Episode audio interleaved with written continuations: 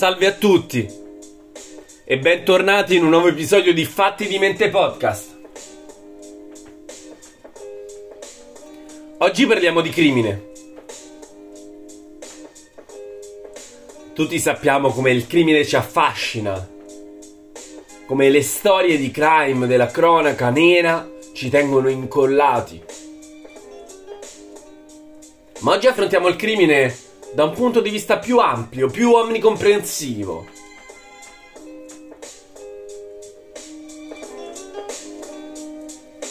I crimini, le azioni illegali che possono essere perseguite e punite dalla legge avvengono ovunque. Da trasgressioni relativamente innocue ad atti invece estremamente atroci, di una malvagità inconcepibile. Gli autori di questa variegata gamma di reati hanno da sempre affascinato gli studiosi e, come dicevamo prima, il più ampio pubblico. E perché questo fascino? Perché si cerca di comprendere se alcune persone sono più portate rispetto ad altre a commettere dei crimini.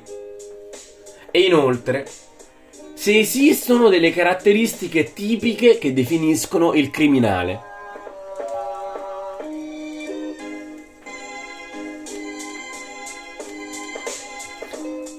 Di fatto, anche gli antichi greci erano affascinati dalla scienza della fisionomica, lo studio di come alcuni particolari lineamenti del viso avessero una correlazione con dei tratti caratteriali e comportamentali e quindi con dei tratti criminali.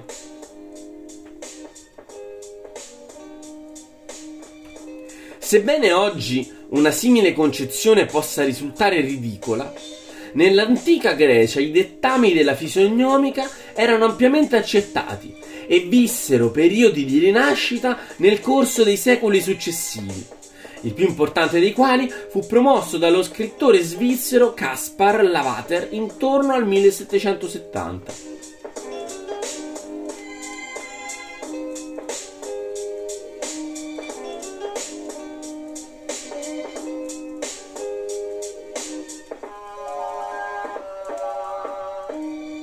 I crimini nel corso del tempo hanno poi acquisito una grande notorietà.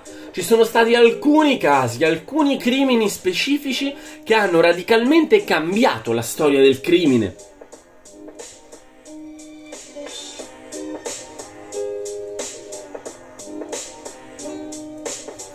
Pensiamo all'indignazione pubblica del rapimento a Lindenberg nel 1932 o pensiamo al caso di Daniel Mennaget del 1843.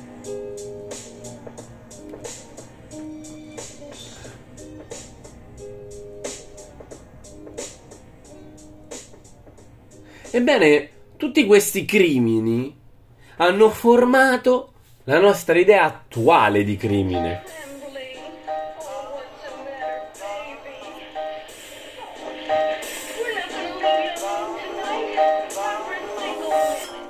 Infatti, nel corso della storia sono emersi nuovi crimini in momenti cruciali. Verso la fine dell'Ottocento, per esempio, con la crescita di grandi e piccole città, l'illegalità proliferò. In parte anche a causa della mancanza delle forze dell'ordine, che non erano preparate a contenere una tale affluenza di gente.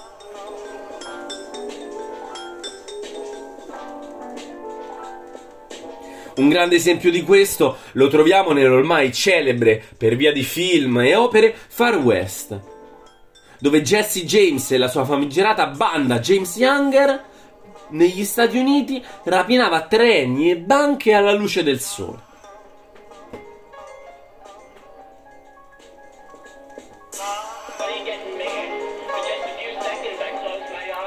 Si diffuse poi tra il 1920 e il 1933 la criminalità organizzata, quando bande come la Sheldon Gang di Chicago si contesero il primato di principale fornitore illegale di alcolici.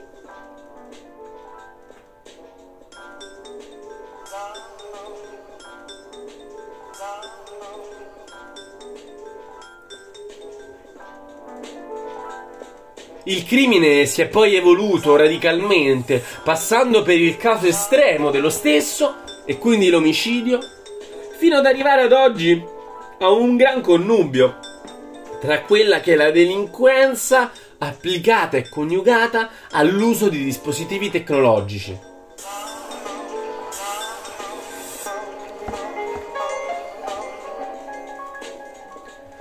Pensiamo alla più recente cattura dell'hacker russo Alexander Panin, che nel 2011 riuscì ad accedere a informazioni riservate su oltre 50 milioni di computer.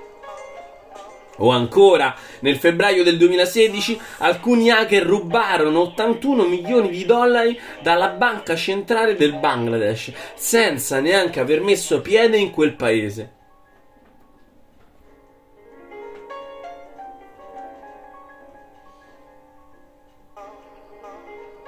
Tuttavia, nonostante i metodi si siano evoluti nel tempo, la nostra fascinazione per i crimini e i loro autori conserva la stessa intensità di sempre.